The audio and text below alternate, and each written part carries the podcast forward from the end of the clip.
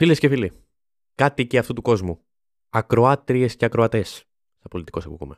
Γεια σας και καλώς ήρθατε στο πρώτο επεισόδιο του Κάτι σαν podcast.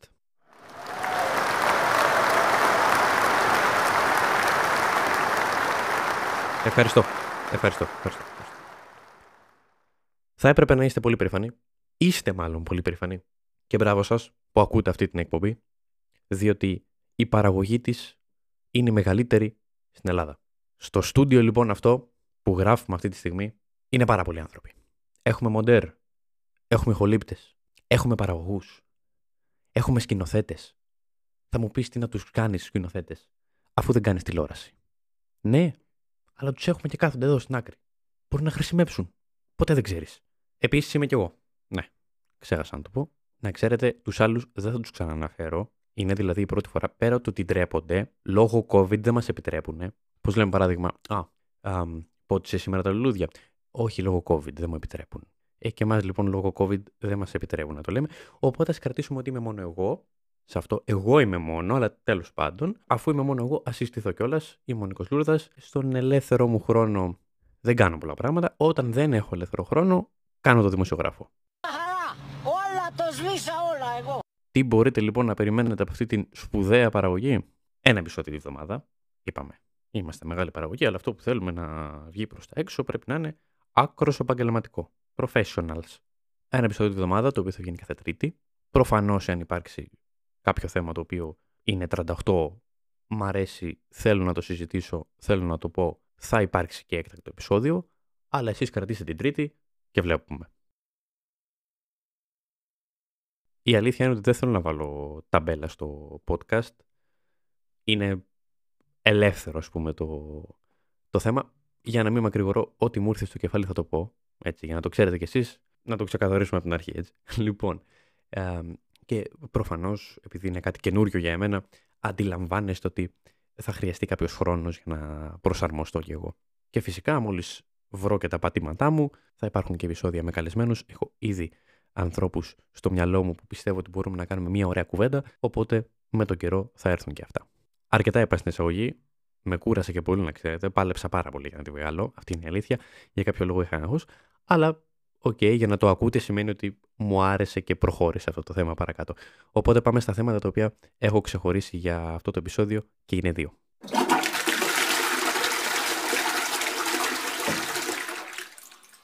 Θα ξεκινήσω από το πιο χαλαρό. η αλήθεια είναι ότι έχω επιλέξει δύο θέματα, κυρίως το δεύτερο θα το δείτε και στη συνέχεια, λίγο βαριά. Λοιπόν, το πρώτο προέρχεται από την αθλητική επικαιρότητα, τον αθλητικό χώρο συγκεκριμένα, από το χώρο του μπάσκετ. Αλλά νομίζω ότι θα συμφωνήσετε κι εσείς, δεν έχει να κάνει καθόλου με τον αθλητισμό.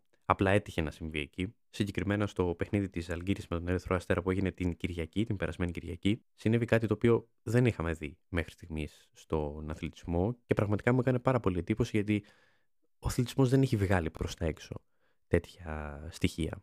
Θα γίνω πιο συγκεκριμένος για να καταλάβετε κι εσείς όσοι δεν το έχετε αντιληφθεί αυτό το γεγονός. Πριν από τα παιχνίδια της ε, Ζαλγκύρη, της ομάδας από την ε, Λιθουανία, οι παίκτες, οι διαιτητές και η αντίπαλη ομάδα κρατούν ένα πανό, μια σημαία της ε, Ουκρανίας η οποία ε, γράφει πάνω και Stop the War. Αυτή την σημαία οι παίκτες του Ερυθρού Αστέρα, σερβική ομάδα, κρατήστε το αυτό, επέλεξαν να μην το κρατήσουν ή μάλλον πιο σωστά να πω τους είπαν να μην το κρατήσουν και εξέσπασε μια ένταση με τους οπαδούς της Αλγύρης και με τους παίκτες μεταξύ τους.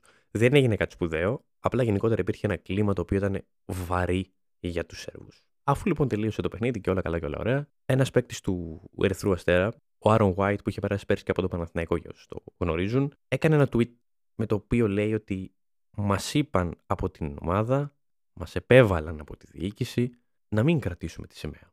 Και παρακάτω εξήγησε ότι και αυτός είναι υπέρ της ειρήνης και του να σταματήσει ο πόλεμος κλπ. κλπ.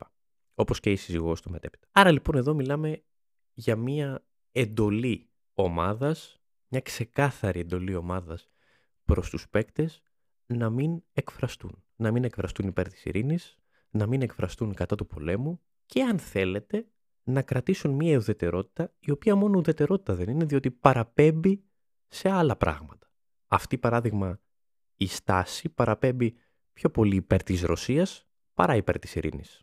Και όταν λέμε πλέον υπέρ της Ρωσίας, από πίσω αυτό κουβαλάει και τον πόλεμο. Αυτή είναι η πραγματικότητα. Και θα μου πείτε ότι στη Σερβία εδώ διαδηλώνουν υπέρ της Ρωσίας. Αυτό σε, σε πείραξε. Ναι, η αλήθεια είναι ότι πραγματικά μόλις είδα αυτή την ε, είδηση, το πρώτο πράγμα που σκέφτηκα ήταν η διαδήλωση στην, ε, στο Βελιγράδι, στη Σερβία, υπέρ της ε, Ρωσίας. Άρα λοιπόν εδώ πέρα μιλάμε για μια κεντρική κατεύθυνση της χώρας. Και δεν είναι μόνο αυτό. Υπάρχουν και αθλητές που αγωνίζονται και στα μέρη μας, οι οποίοι το πήγαν και ένα βήμα παρακάτω. Tweet μετά το συγκεκριμένο παιχνίδι έκανε και ο παίκτης του Παναθηναϊκού, ο Νεμάν Νέντοβιτ. Ο Σέρβος. Το κρατάμε και αυτό. Ο οποίος, ποστάροντας μία εικόνα από σημαίες του ΝΑΤΟ, οι οποίες βρισκόντουσαν στο γήπεδο της Αλγύρης, έγραψε στη Λεζάντα ότι αυτές οι εικόνες δεν χωράνε στα γήπεδα του μπάσκετ. Με μία απλή ανάγνωση από το δικό μου το χαζό μυαλό, τον Νέντοβιτ δεν τον πείραξε που οι συναθλητές του, οι συμπατριώτες του δεν κράτησαν τη σημαία της Ουκρανίας με το μήνυμα να σταματήσει ο πόλεμος, αλλά τον πείραξε ότι βρισκόντουσαν σημαίες του ΝΑΤΟ στο γήπεδο. Τώρα, πόσο τυχαίο είναι αυτό και πόσο τυχαία είναι αυτά τα δύο γεγονότα, δεν μπορώ να το ξέρω. Πάντως είναι ξεκάθαρο ότι υπάρχει γενικότερα μια κατεύθυνση της Σερβίας προς μια συγκεκριμένη χώρα, μια ουδετερότητα που μόνο ουδετερότητα δεν είναι, κάθε άλλο, η οποία όχι μόνο ενοχλεί, αλλά δεν χωράει στον αθλητισμό σε καμία περίπτωση. Και πάμε παρακάτω. Το αφήνουμε αυτό στην άκρη. Πάμε στα πιο βαριά τώρα. Η αλήθεια είναι ότι ξύπνησα το πρωί και η πρώτη είδηση στην οποία έπεσα πάνω, το πρώτο κείμενο και τα πρώτα σχόλια στα social media αφορούσαν τη νέα σειρά του Μάρκου Σεφερλή στον Αντένα που έπαιξε την Κυριακή.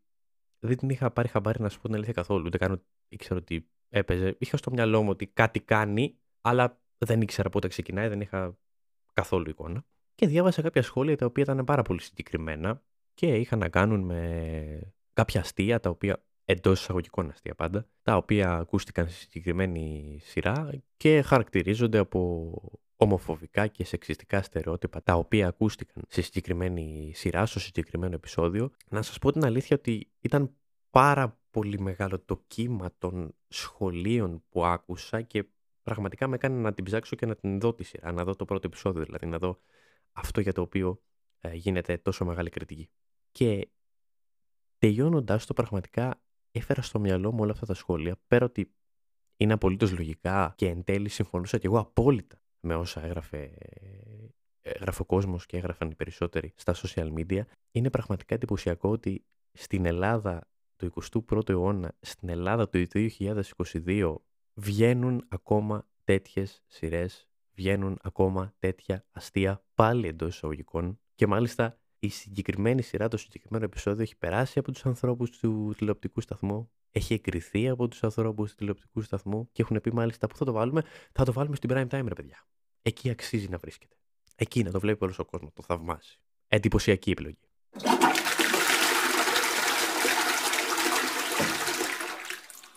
Και η συνταγή γνωστή σε όλους, στους περισσότερους τουλάχιστον. Αστεία για βιαστές, σεξιστικά αστεία, γκέι καρικατούρες, γυναίκες που φοβούνται να επιστρέψουν το βράδυ σπίτι μόνες τους.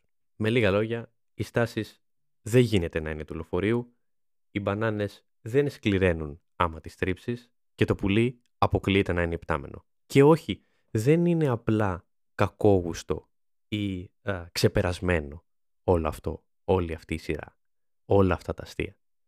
Είναι προβληματικό, είναι βαθιά προβληματικό. Και όχι, δεν θα αλλάξουμε κανάλι. Θα αλλάξουμε νοοτροπία γιατί μόνο έτσι μπορούμε να πάμε μπροστά.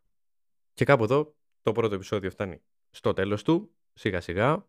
Είπα κάποια πράγματα τα οποία ήθελα να πω, κάποια πράγματα που είχα στο μυαλό μου. Περιμένω τα δικά σας σχόλια, τις δικές σας παρατηρήσεις. Αν συμφωνείτε με αυτά που είπα, αν διαφωνείτε με αυτά που είπα, όλα είναι καλοδεχούμενα να τα συζητήσουμε και μέσω μηνυμάτων και φυσικά μπορείτε να προτείνετε και εσείς θέματα τα οποία μπορούμε να συζητήσουμε στο συγκεκριμένο podcast, στη συγκεκριμένη α, εκπομπή. Ήταν κάτι το οποίο εγώ προσωπικά ήθελα να κάνω καιρό, πάνω από χρόνο να σας πω την αλήθεια. Ποτέ δεν έβρισκα το κίνητρο, ποτέ δεν έβρισκα αν θέλετε και την οικονομική δυνατότητα για να το ξεκινήσω. Αλλά πλέον είναι πραγματικότητα. Χαίρομαι πάρα πολύ που το ξεκίνησα και ελπίζω να τραβήξει όσο περισσότερο γίνεται. Οπότε κάπου εδώ ολοκληρώνουμε. Σας χαιρετώ. Καλή συνέχεια σε όλους.